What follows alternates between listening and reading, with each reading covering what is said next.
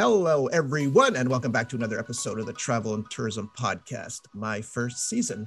Very, very special guest today, people. In the two years of this podcast, his name has come up quite frequently that I was delighted that he accepted my offer to come on and share his story. He applied for a scuba position in Club Med in London and received two replies in the mail. One saying, We can't use you, and the other saying, You got the job. Guess which one he took? His first season was in 1967 in Sardinia, Italy, as a scuba geode.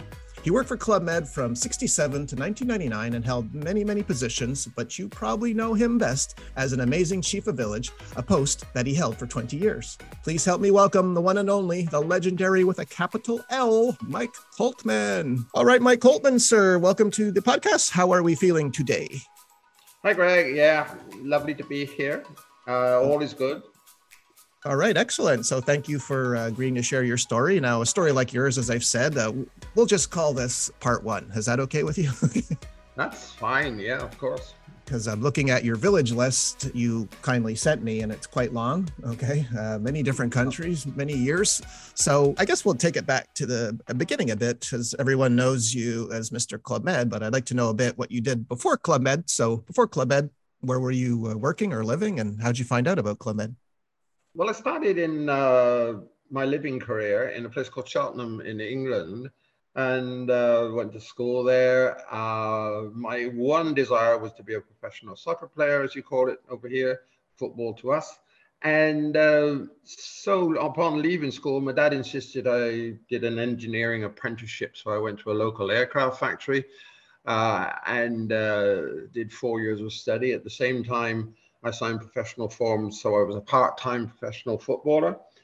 Come the end of my stay at the engineering factory, which was I was age 21. I went in to play football. Unfortunately, I quickly banged up my legs, and through doctor's advice, no more. And so I was thinking of what to do. I went into the uh, Merchant Navy as an engineer officer uh, which qualified me from the job I'm in doing in the engineering factory. Stayed there for a year, got fed up of the long days at sea with no sight of land. So then I went, uh, came back to England. Then I went to work in Sweden, in Stockholm for a year. There, uh, stayed a year, but it was cold, cold, cold in the winter. And uh, in the summer was too short for me. So I came back and I was looking for something to, to do and I went to see a film, a James Bond film called Thunderball, and uh, I was entranced by the underwater shots and scenes and everything like that. Uh, that was actually filmed in the Bahamas, based from Paradise Island, as it was then before the club. And I later got to meet James Bond himself when I was in Paradise, but. Um, I came, I was in the cinema and uh, came down from the upstairs, and there in the foyer downstairs was the British Sub-Aqua Club signing up beginner divers. So ooh, I thought this is uh, something which will, you know, could do me good. So I signed up, learned to be a diver, quickly became an instructor after about uh, 12 months. I was a good diver. 1967, early part of the year, I saw an advert in our British Sub-Aqua Club magazine looking for English speaking uh, divers. I wrote the, through the office in London, got an interview, saw a gentleman called John Valentine, and uh, lovely boat. Uh, we became good friends later on, and uh, a few days later, got a, two letters back in exactly the same mail. And one of them said, "Sorry, we can't use you," and the next one said, "You've got a job.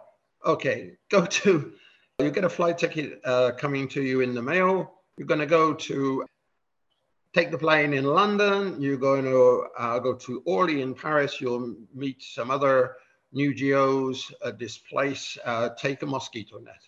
So I did thus and um, got to Paris, met a couple of other geos who were also divers to be.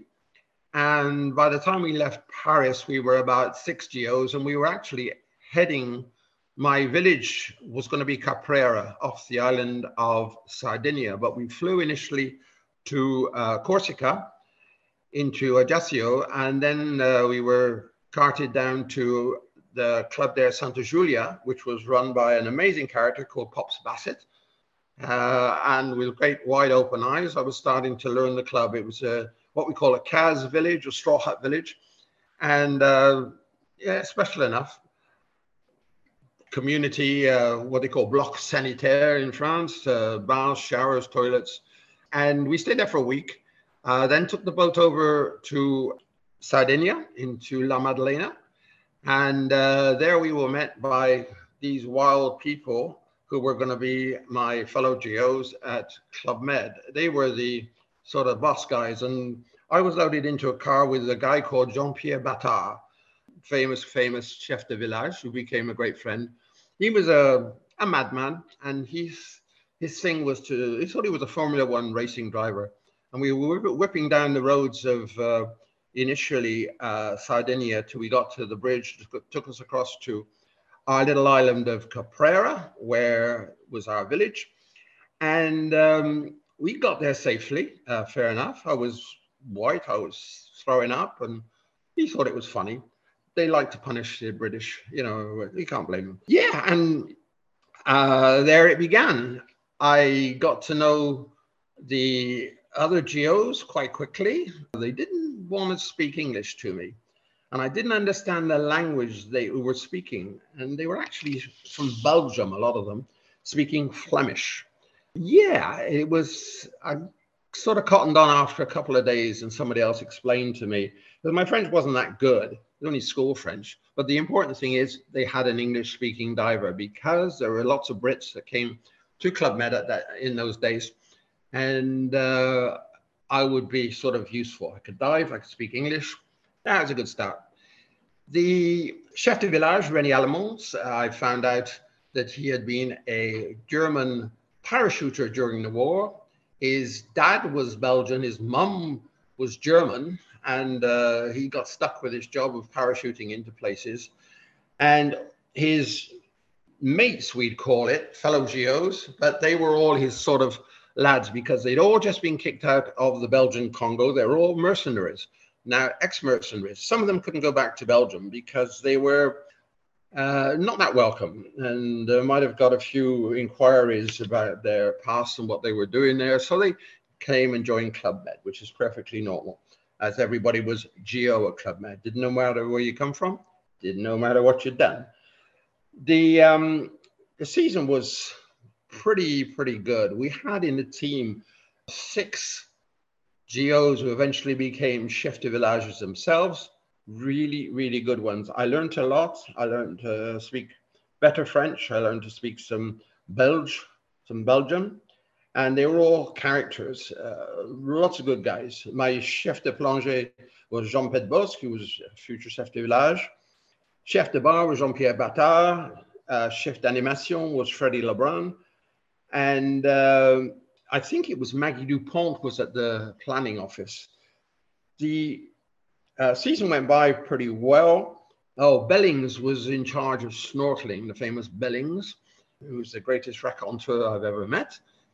And uh, we used to go on a Sunday morning dive because because the arrivals, the GMs arrived. Uh, it took two, day, two days for the GMs to get to from Paris to uh, our little village.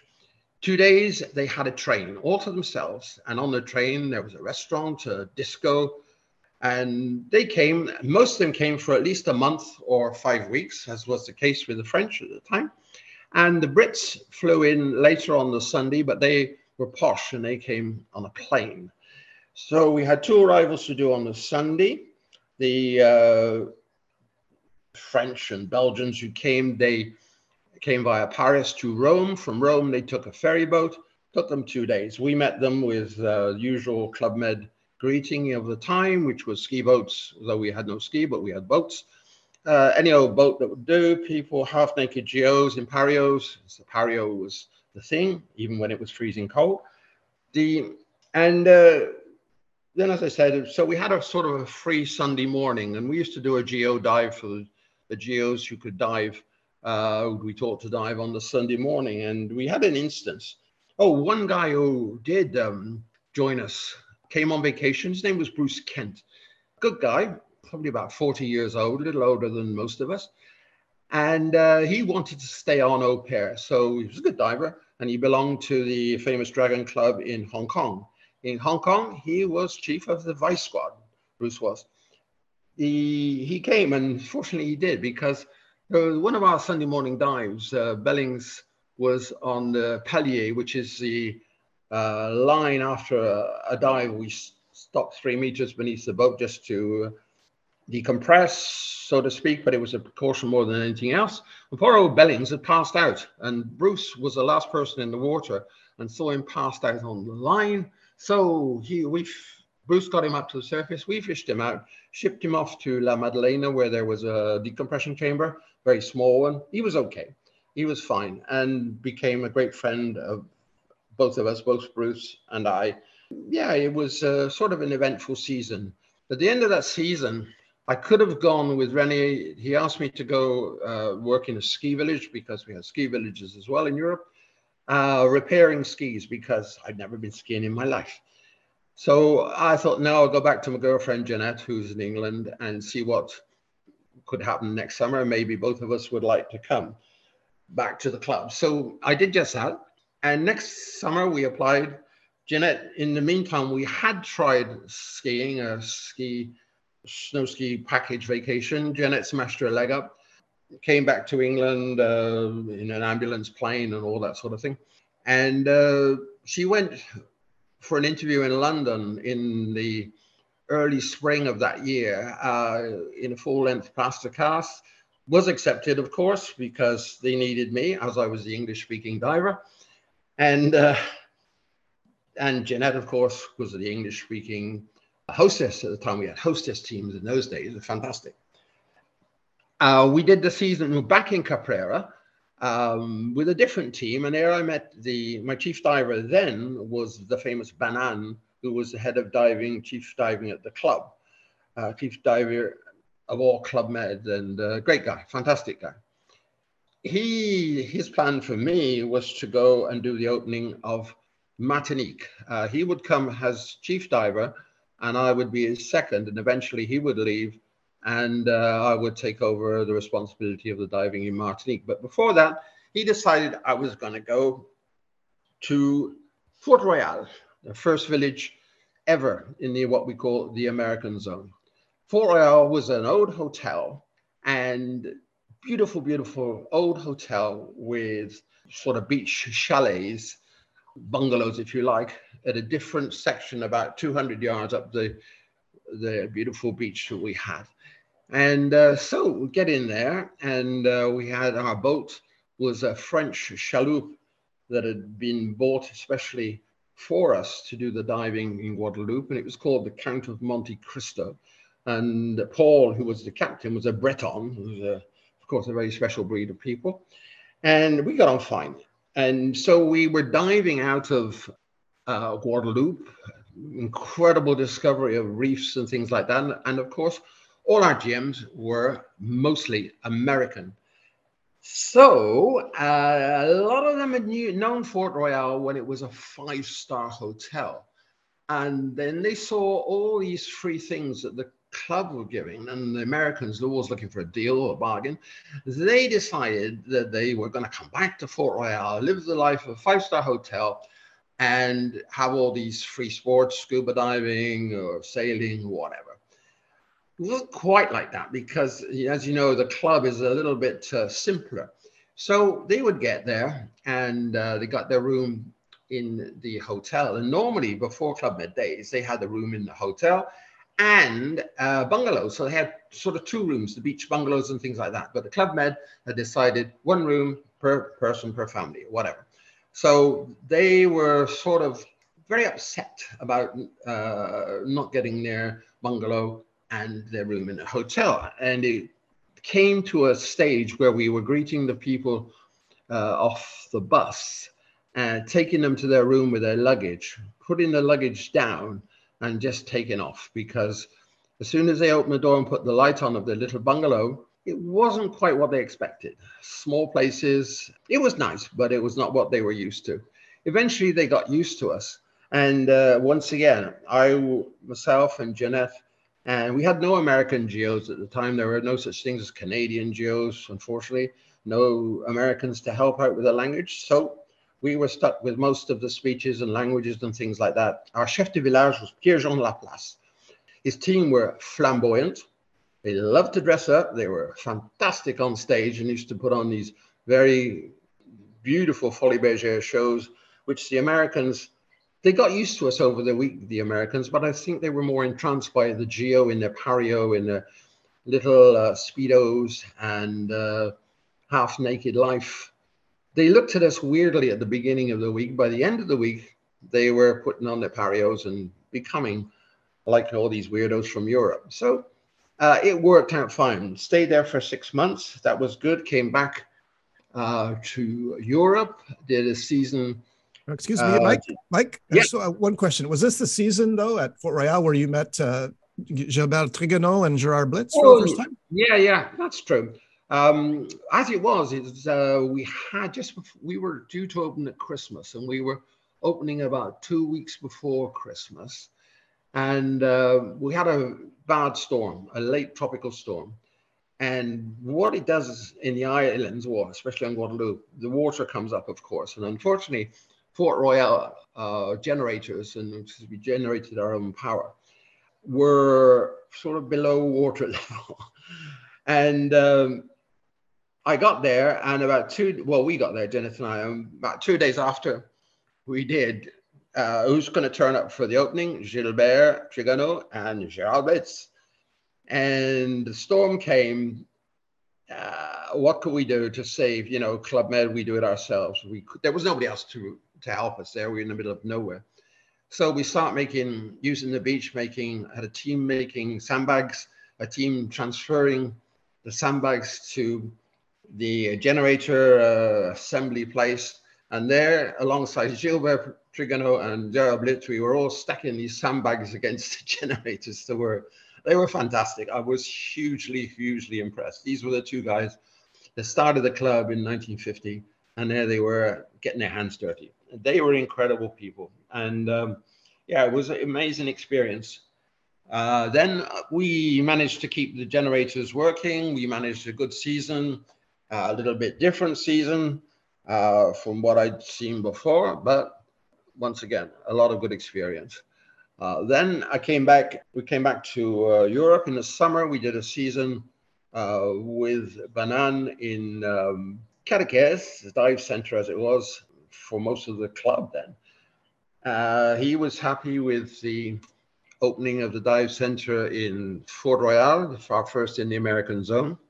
So we got to go to open, this was in just before Christmas in 1969, open Martinique.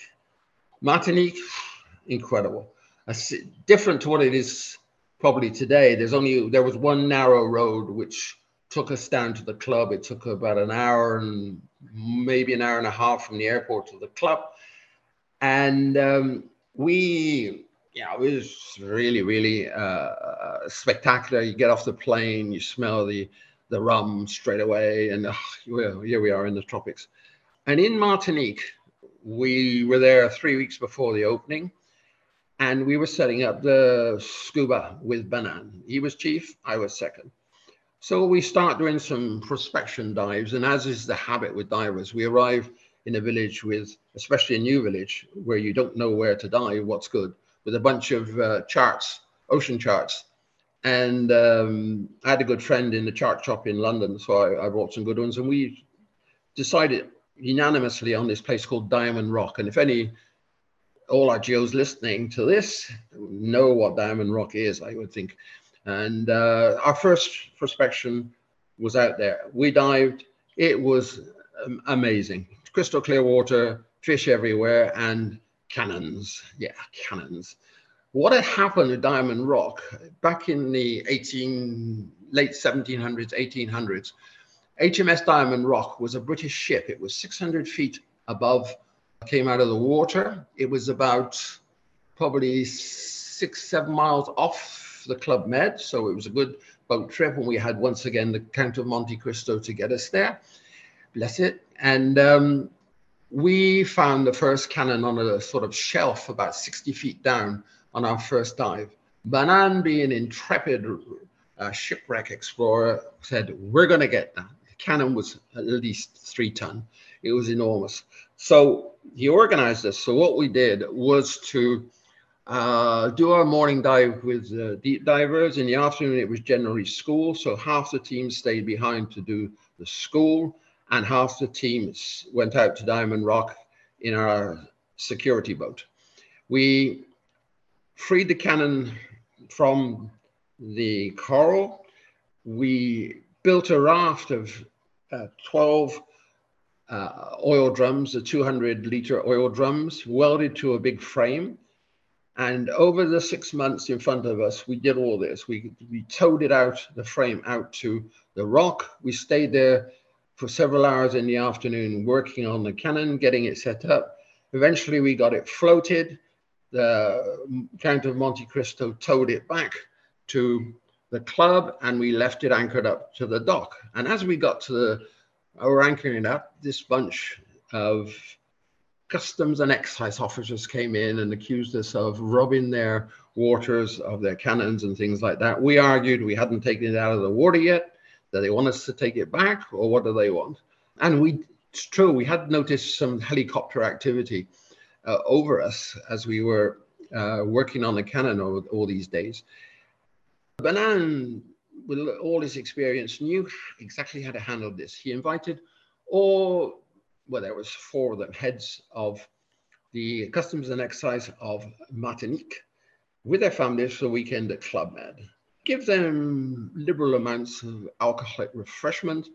And then on the Sunday morning, we had a little chat. And they said, You can't do this. We said, We've done it. You're free to come to Club Med anytime you want with your families. Well, that was because Club Med, of course, was closed to in those days, nobody could come into Club Med, no matter who you were. You could be the King of England or the Queen of England. You could not come into Club Med uh, unless you were a member, uh, not like it is today. So, and their prestige amongst their fellow officers in Martinique was we can go to Club Med whenever we want. And to do this, what they did, they made Club Med Martinique, Les Boucaniers, a branch of the Martinique Museum. This enabled us to display artifacts that we found and uh, which, to my knowledge, it still is today. And uh, we, over the years, got six cannon. Uh, I stayed on after Banan left and got a couple more. And once we got the knack of it, doing it properly, and we set them up. If you've worked in Martinique, you'll see the cannons on the dock we built, our maintenance team built the wooden gun carriages, and uh, they're still there. They're still part of Club Med life. And this was way back in, by this time, 1970, 1971. Our chef de village at that time in Martinique was Alan Bowett. Alan was super guy, spoke some English, and um, we had a, another couple of divers who spoke English, which was good, so we could get through to all our guests from North America and Canada and so forth. The uh, season was a huge success, and we were ready to stay on. But in 1970, we had a the first Club Med Hurricane, I think. It was called Dorothy, and uh, we had two days warning. Uh, not like it is today, like you have weather channels and stuff like that. Somebody called from Paris, said, "Hey, you got a hurricane coming." Uh, okay, we're French, we're English, we're European, never done this. What do we do? Oh, work it out. And uh, so we did. Uh, we kept everybody locked up for best part of 24 hours, I suppose, as it blew. We gave them food in their bungalows as it blew, before it blew. And when we opened the doors to come out the next morning, everything had been burnt uh, brown. Everything, the palm trees, the bits of grass we had, all the plants, the beautiful flowers, everything was burnt from the wind, uh, picking up the salt off the sea. The beaches were gone. It was a real mess. And uh, I used to carry around with me a shortwave radio just to get the football and racing results from England. I was not interested in news or anything like that. But I did have a listening to the news to see, try and pick up what was happening in the rest of the world. We had no communication with the rest of the world whatsoever. And I picked up on the BBC overseas broadcast that the island of Martinique had been uh, cut off from the rest of the world. There was 14 feet of water on the airstrip, uh, 20 feet of water in the harbor. The many parts of the island were isolated. Sadly, about 35 people died, I think, 300 were homeless, and their landslide had cut the one road off to the club. So we were stuck in the club with 200 GMs. Uh, what we did was try and entertain them, make them laugh, do things. A few New Yorkers started freaking out. The French thought it was wonderful to have a holiday like this. They had bragging rights when they got back to their friends in France or Paris saying, We got through a hurricane. They knew they'd get all their money back uh, ideal, fantastic. So uh, we couldn't get out of the club. Nobody could get in. Uh, we fortunately we had no water. We had no electricity, of course. We had, we did have lots of candles for some reason and buckets, and we gave each bungalow a bucket. So when they flushed the toilet, they could go and get water from down on the beach and flush their toilets. And the New, New Yorkers were not too good with this, but they had little choice uh, because most of our people in Martinique in those days was a charter from New York or two charters from New York. So uh, finally, the authorities on the island clear the road after about five days and get through to us. Uh, we managed to get a message to uh, Club Med in New York, and they said they would send a plane to get our GMs out. This they did. It took uh, another couple of days to get the plane, and the first plane that arrived was, believe it or not, full of new GMs for the club. Yes, so we they didn't quite understand what a hurricane was, I don't think, because most of the Club Med office in New York was indeed European, and they were not used to this. So we sent the GMs. The village was you couldn't use it; it was impossible. We sent them the GMs back and asked for another plane, which we got later in that day to get our GMs out. That was good. The French left the next day and we survived. And on that plane that came in from Paris was a guy called Charlie Benelux. Charlie was like uh, chief of all the chef de villages, uh, high up in the club, fantastic guy. And uh, Charlie took me aside. He said, uh, said Mike, uh, you're going to go to you're going to take the diving back to Guadeloupe. Oh, okay. Uh, so collect up everything, all the bits and pieces, compressor, the whole thing, load it on the Count of Monte Cristo, get your team on board, and off you go to Guadeloupe, and you should be there in a couple of days.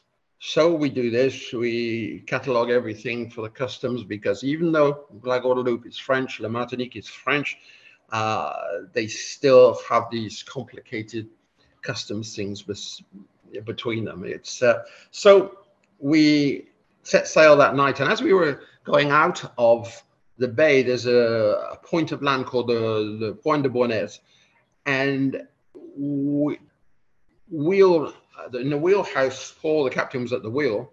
He was spinning the wheel, and he said, "We've got a problem." He knew exactly what it was.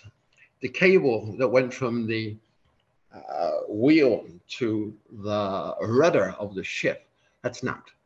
And so it was shallow water. So we anchored up and we took a couple of hours to fix it up. We had to move the compressor, which over was over the back section of the, the ship, so we could get down beneath the deck and fix up the cable. We did this. Nice calm water, fantastic. And we left again. We had food for the night, uh, evening for the for our trip. Uh, that night we had the worst possible storm ever. We were for six hours. We were off the lights of the capital of St. Lucie. We were going nowhere. We were, knew the reefs were close by. We had no idea where the reefs were. Uh, we were all tied on to the, the ship. Uh, and if we've often talked about it afterwards, if that cable had not broken when it did, none of us would be here today we were lucky to get through that. Eventually, we got to the Saints Islands off the south coast of of uh, La Guadeloupe. We none of us had slept for probably about three days because it took us a long time. Uh, just prior to that, often an amazing story meant that uh, a dog in the island of in the village of Martinique had adopted us, And our little dog, Jeanette and me, were on board the Count of Monte Cristo when we went through this storm. Uh, and that little dog stayed with us for 17 years, going round the world. And um, yeah, a lot of adventures. And came to really say where we were going to go. If we could take the dog, we went. If we couldn't take the dog, we asked to go elsewhere. Uh, that's a that's a different uh, story. The um, we got back to Guadeloupe as we went into we had to go into um, uh, Puerto Pete to uh, declare all the stuff that we brought over from uh, Martinique, but uh, we were refused entry. We couldn't leave the ship. And because all of the equipment, they wanted us to catalog every piece, every nut, bolt, spanner, washer, ring that we brought with us, which was probably in the region of about 3 million items. The um, same thing, Charlie met us over in Guadeloupe, went to the customs, made some invitations, and we were quickly out of the port and back at Club Med in Guadeloupe. Um, that was the way we handled authorities in those days. It was a nice invitation. They wanted to come to the club, and um, it was a good deal. Free bar and all that. Yes. Uh, you know, simple negotiations, intelligent uh, negotiations. Excuse me, excuse me, Mike. So this journey from Martinique to Guadeloupe took how many days by boat? We took. It should have taken us less than two. It took us altogether four. Three days of actual sailing, and we stopped for a day in the Saints Islands because we were totally knackered. Was there a lot of cover on this boat? Like, could you guys go in the hold or anything?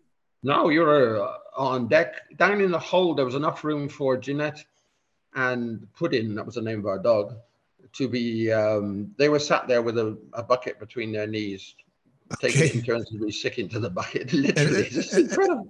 Is it um, true? Is it true that this dog later became entered into the Guinness Book World Records? Is that true?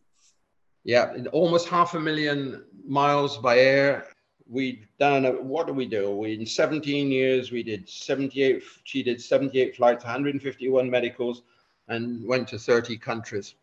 And uh, she was the first ever dog into uh, the Maldives when I was chef de village for the first season there in the Maldive Islands, and they'd never seen a dog before that's a different story. okay, yeah, yeah, uh, okay. Sorry. So now you're in Port Royal, Rothal. You, you unloaded the Back compressor. Port Royal, yeah. They took them three months to fix up the village in Martinique. So we uh, stayed for three months in Fort Royal, uh, and then we did the reverse journey. We chose to fly, but occasionally. yeah, yeah, exactly. and Paul, Paul, the captain, and a couple of his uh, deckmates he handled the boat because the weather forecast was good. We checked that, and we got back to Martinique and started all over again, getting the cannons back up. That was our prime object. Wait a minute. Did did the what did the hurricane do to the cannons? Nothing. They oh, good. Okay.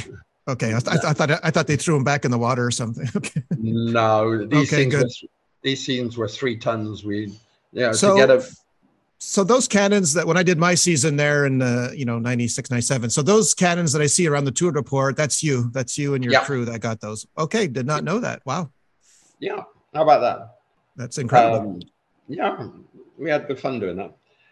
And it was a sort of a I don't know it was a sort of an achievement and distraction from diving. It, it was incredibly perfect Greg because there was somebody, an organization, paying us to do the things we love doing. They didn't pay us very much, but we were we had wonderful food. We had a wonderful way of life in a wonderful climate in a wonderful village with on holiday. Uh, we worked 24 7. There was no such things as days off in those days. Everything was 24 7. We did the, our jobs and more.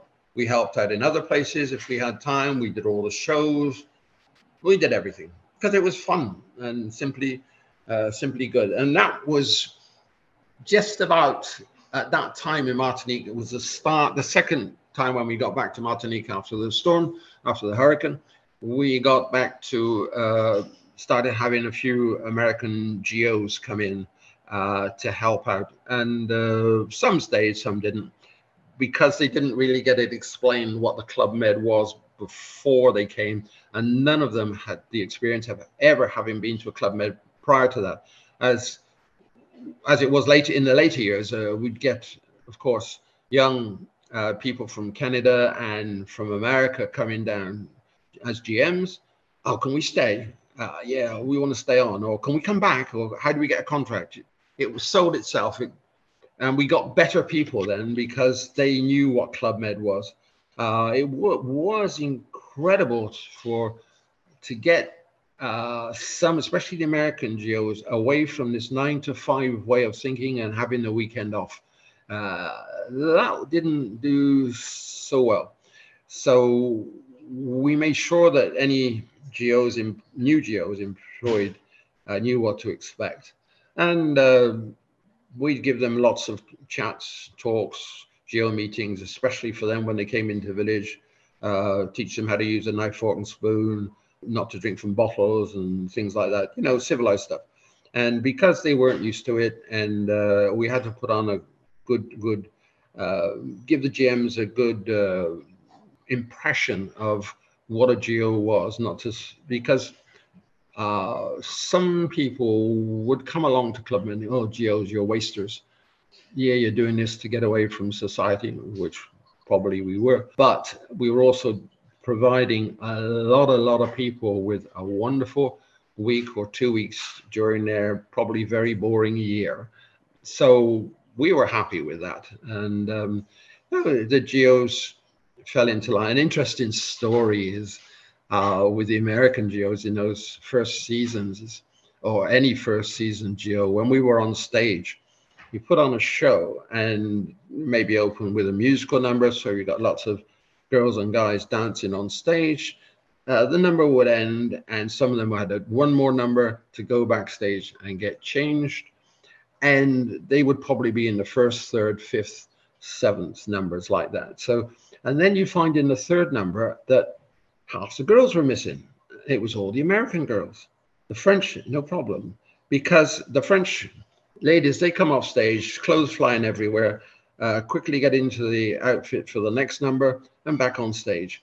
The American girls had to go and change in the toilet because the dressing rooms in Martinique were for everybody, uh, French style, and so there was this long queue of ladies outside the one toilet we had back in animation with their new costumes for the next number over their arm and not yet having taken the old costume uh, before uh, we sort of realized that we were going to go through the shows with just half the American ladies on stage and half queuing in the toilet ready for the next number.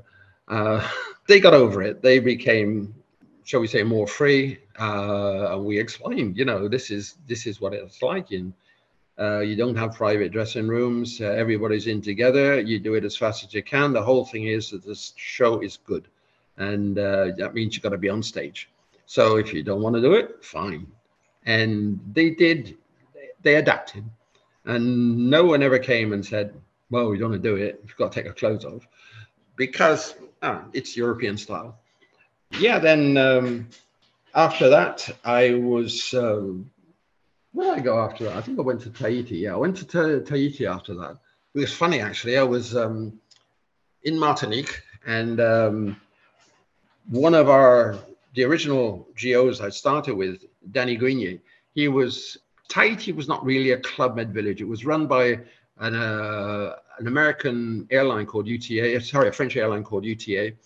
And uh, it was sort of semi Club Med, uh, few GMs, but the club wanted it to be a proper, proper Club Med village. So they sent a team there uh, to uh, sort of transform it. And I was at the bar having a drink one evening in Martinique, and in walks Danny. Danny, aren't you supposed to be in Tahiti? He said, No, I'm supposed to be here. You're supposed to be in Tahiti. I said, How do you mean? He said, Yeah, you're supposed to replace me. Uh, okay, I went to see my uh, chef de village then was Jean Gazarion. Uh, Jean, he said, nah, don't know anything about it. Uh, I'll call Paris. We had phones by this time, which was wonderful. And uh, he called Paris. Yeah. Didn't anybody tell Mike he was supposed to go to Tahiti? Uh, get him on the next plane and Jeanette. And if he's taking his dog, his dog as well. So we couldn't exactly fly our dog into Tahiti because you had to have medicals and uh, had to come from an island where there was no diseases uh, that dogs could take to other islands. So we had to go through all that. We managed to get it done in about three days so we could fly to Tahiti. We went to Tahiti, and uh, the team that they'd flown in to sort of transform the village was uh, our team from our first season in Caprera. So I was back with uh, René Alemans as chef de village uh, and all the mercenaries, and uh, fantastic.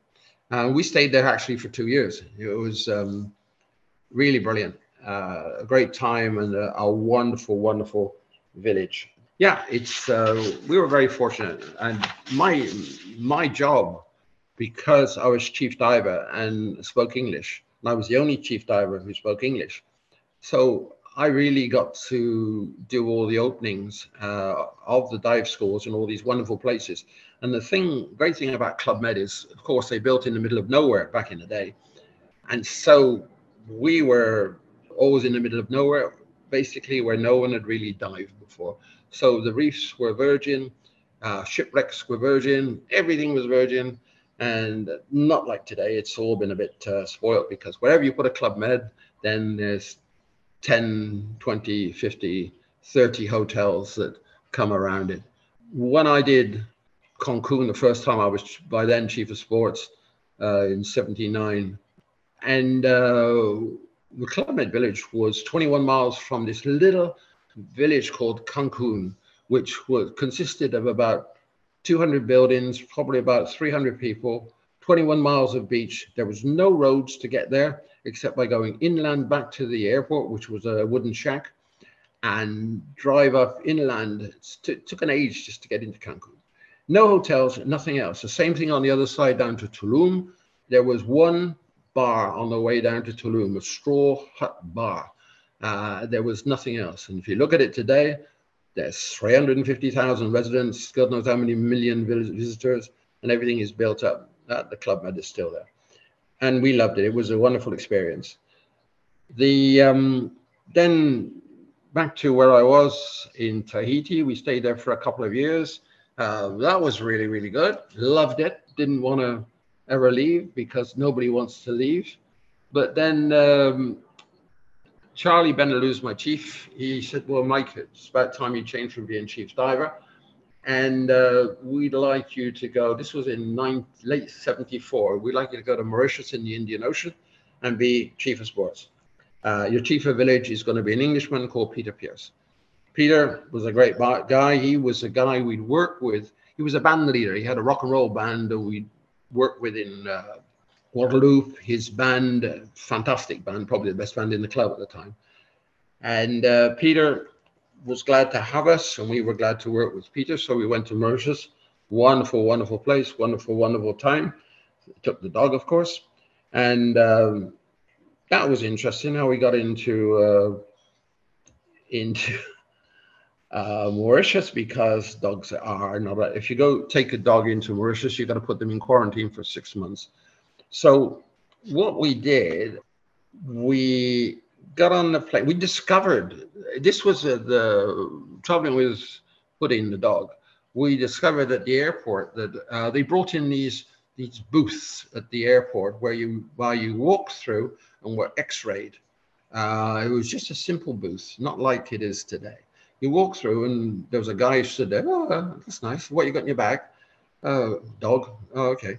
And um, uh, we asked always that put in did not go through the booth because we learned previously that too much for a dog, it would probably, after a number of uh, times doing this, he would probably go blind. So we had in Tahiti, I made this little, well, was like a hand luggage, went over my shoulder with a grill on top and put in, had learned to curl up in the bottom of this bag. And if necessary to hide it from anybody, I put my shirt over the top uh, she kept quiet, and uh, so we got through. Uh, the airport on the way to Mexico in Orly Airport, we got uh, sorry on the way to Mauritius, we got through pretty well, and we discovered that between the customs uh, who let us through the metal detector and things like that. And the desk that just before you get on the plane, there was no connection. So we'd show the dog to the guy who was doing the, the checking. And then by the time we got to the actual uh, flight desk before we actually went on the plane, I just put the bag over my shoulder, my shirt over uh, the grill on top of it, and we just wander off with the rest of the um, people going to Mauritius or wherever.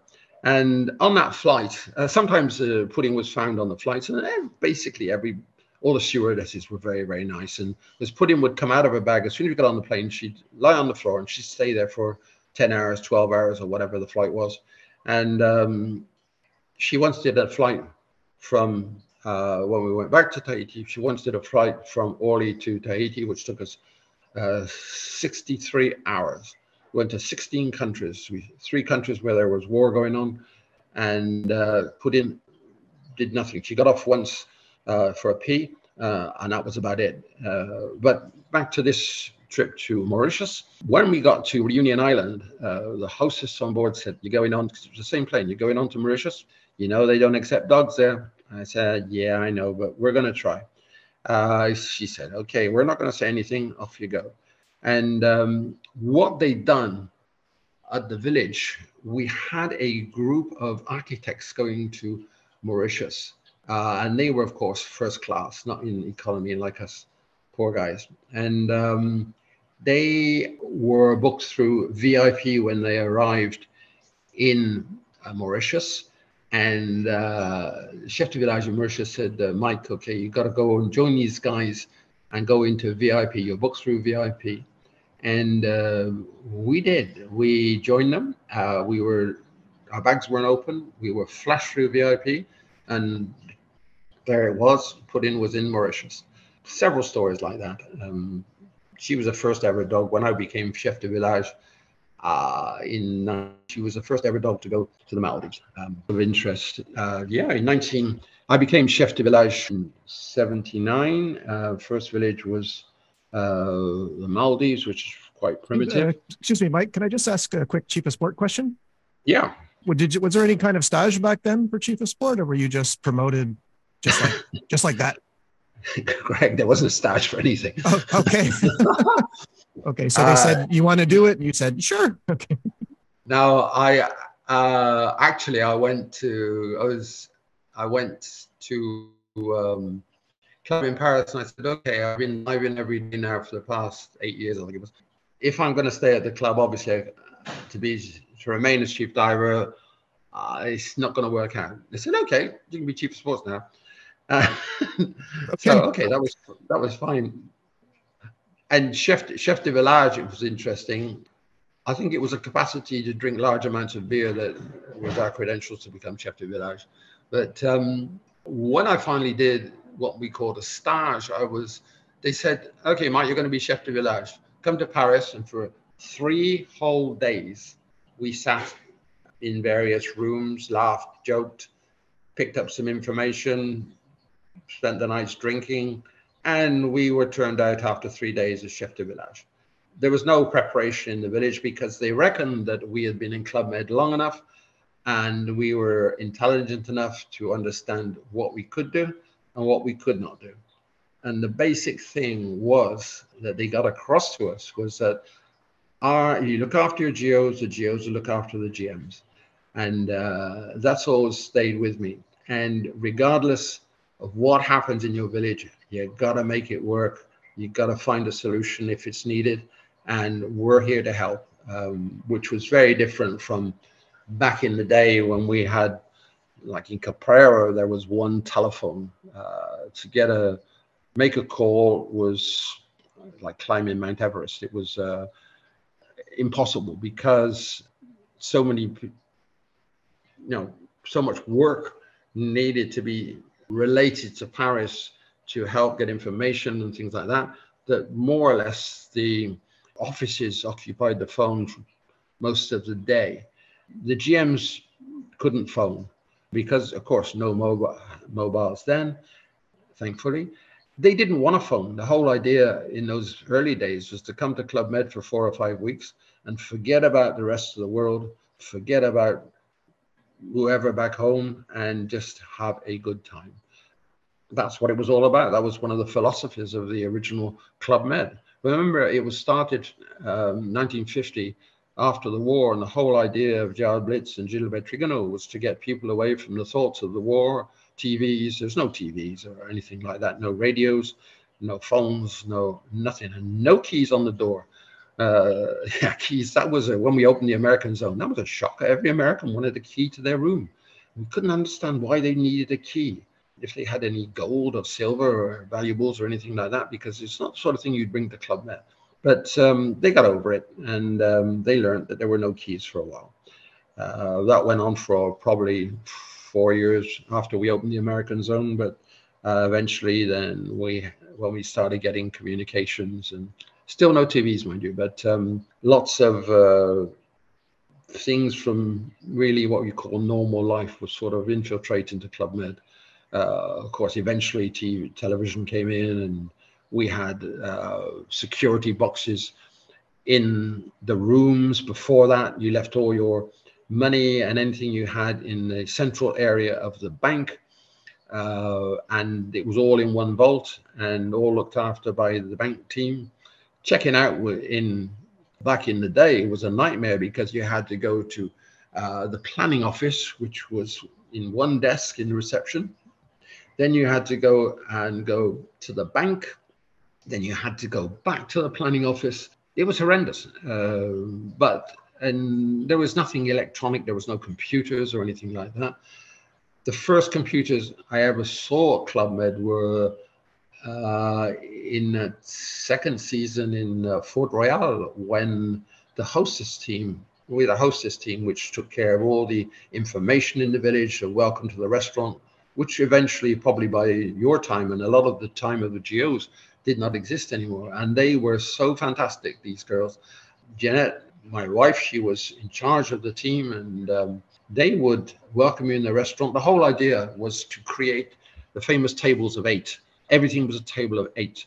And the hostesses created compatible table. If they saw you were couples, they would try and place you at a couples tables. If you only spoke one language, we try and place you at that uh, language speaking a table that would suit you. Or if you were a single, we'd try and put you at a single table. Uh, it was a wonderful system and it helped so much in uh, the friendliness in the village and for people making contact. And um, used to get people come into the restaurant see the hostesses, at the entrance to the restaurant and say, okay, I want to go to a table where I know nobody. I want to make new friends. Fine, we can do that. Anything you wanted nobody sat by themselves. There was no tables of two or anything like that. Uh, it was always a table of eight, and it worked really well. Also, there was a hostess desk which was open for about from about eight in the morning till midnight, where anybody could go and get information and buy Barbies because we used Barbies in those days. Um, the famous Barbies. There was no free bar or anything like that. Uh, the GOs were allotted a couple of bags of Barbie a month, and uh, it incited them to get friendly with the GMs um, because then the GMs would buy them drinks. And it was wonderful when we had British uh, GMs in the village, especially in my first seasons, because the first thing they do is, Would you like a drink? Let's have a drink together. Uh, it's the way we meet and greet in um, England. Uh, Britain, and um, it was wonderful. wasn't quite the same over in the what we call got to call the American zone, um, whereby everybody seemed to buy their own drinks and didn't buy anybody else a drink. Uh, the American GMs were mesmerized by the the system of the Barbies, which was invented by Club Med. So because wearing a pario, you had nowhere where you could put your money or your Barbies. So you strung them around your neck, and that was it. The GMs coming in those first seasons to the straw hut villages they uh, all they brought were parios. They never brought anything else. There was no such thing as shorts and shirts and stuff like that. Uh, they just wore parios, barefoot in the sand, and uh, so they a lot of them, most of them came with just hand luggage. They had nothing else, um, no suitcases, which was a great thing for the GOs because the GOs used to do the baggage at the time which was wonderful. And it got complicated when we opened the American zone because everybody arrived with these big suitcases and things. And um, that's when they brought in the maintenance team to do the heavy lifting with all the baggages and things like that. It was, um, yeah, it was uh, a discovery for us, if you like, when they opened the American zone. But we adapted as the Americans adapted to us and the Canadians adapted to us. And it was round about, I think, probably about uh, ooh, uh, late 70s when we started getting Canadian GOs. And of course, they're great because not only are they nice and completely suited for our crazy lifestyle, they spoke English and French. Uh, and as the villages were getting more and more mixed now, it was a huge advantage, especially for me and Jeanette, to have other people that spoke good English and French. And the American GOs as well uh, started increasing, which was a good thing, and uh, completely adapted to the villages. They were better warned, they were better prepared before they actually arrived in the village. So everything was a great deal better organized, and um, it was a, it was a big help. The um, Okay, Mike, uh, we are at an hour, so I would like to have you back again if you would uh, be so kind, and then we'll take your the next interview will be from like Chifa Village forward. Okay, so okay. Uh, you gave us a lot to chew on there. Uh, you know, a lot of people are going to be very happy to hear this, especially because you talked a lot about Club Med in the early days. Uh, besides all the people you mentioned, was there anyone else you enjoyed uh, working with from your time as uh, first season up till Chifa? Village? Oh yeah, um, I learned a great deal from most of the chef de villages. Uh, usually, uh, things what to do in the French had a wonderful outlook on things that nothing is impossible. It doesn't even enter their heads, and uh, I learned this, and it's true. Uh, and the other thing you're good at, if you, things go wrong, is to bury your head in the sand. ignore it. It sometimes works out. But um, other great chiefs I've met, of course, there was the legendary Bernie Pollack, who was a great guy, a jazz musician guy from uh, Paris in France. And I worked with Bernie for a number of seasons. We always had so much music in the village. It was incredible. And so many, he loved crazy characters. And he used to find all these people all over the place and uh, come to the village and play for us. He even got the in Guadeloupe. He got the greatest musicians of jazz to come and play for free at the club. It was quite amazing. Uh, other chef de villages, of course, Charlie Benalouz was my chef de village. Uh, René Alamons was my chef de village. Jean Gazarion, Pierre-Jean Laplace, Christian Fuller, uh, all incredible characters and all wonderful, wonderful people. But they were all mostly established before I came to the club. Uh, Maurice Van Eyck, more, we did lots of seasons together when he, he was second, I was chief diver. He was from Belgium, then he was second to Bernie Pollack. There was Jean-Pierre Bosque was a wonderful chef de village and a wonderful chief diver. Jean-Pierre Batard, of course, legend in his own right is an incredible man, an incredible chef de village, uh, with the thought that he could do anything. Um, yeah, Freddie Lebrun is another one, and um, a few that became chef de villages along with me, Philippe Labat, uh, Dutron. They were really great guys and um, wonderful chiefs of villages who were prepared to go and do anything. Yeah, uh, some really, really great people uh, that have proved their worth to the club. And because of them, the club is still going today, although it's a vastly different form to what it was.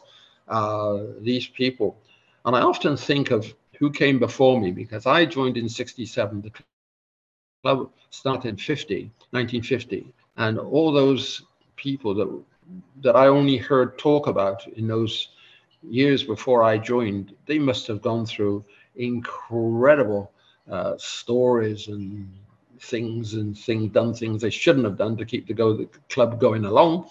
And um, ah yeah it's uh, it's it's amazing for the stories that they must have these people. And sadly many of them are no longer with us.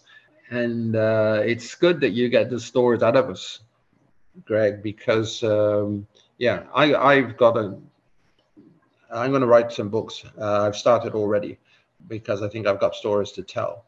And um, but it's just finding the time, which is yes, very difficult, as you well know.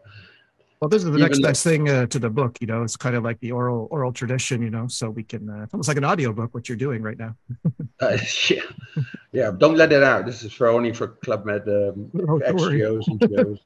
Well, yeah, I think everyone's going to be amazed uh, at, all your stories and the ones to come too. So I think, yeah, we'll we'll stop it here and then um, have you back if you would, uh, if you'd sure. be so kind to come back. And uh, so, so, everyone, that was the great, the amazing, legendary uh, Mike Coltman. And uh, if you really like it, he will be back, and we're going to pick up from from Chief of Village onwards.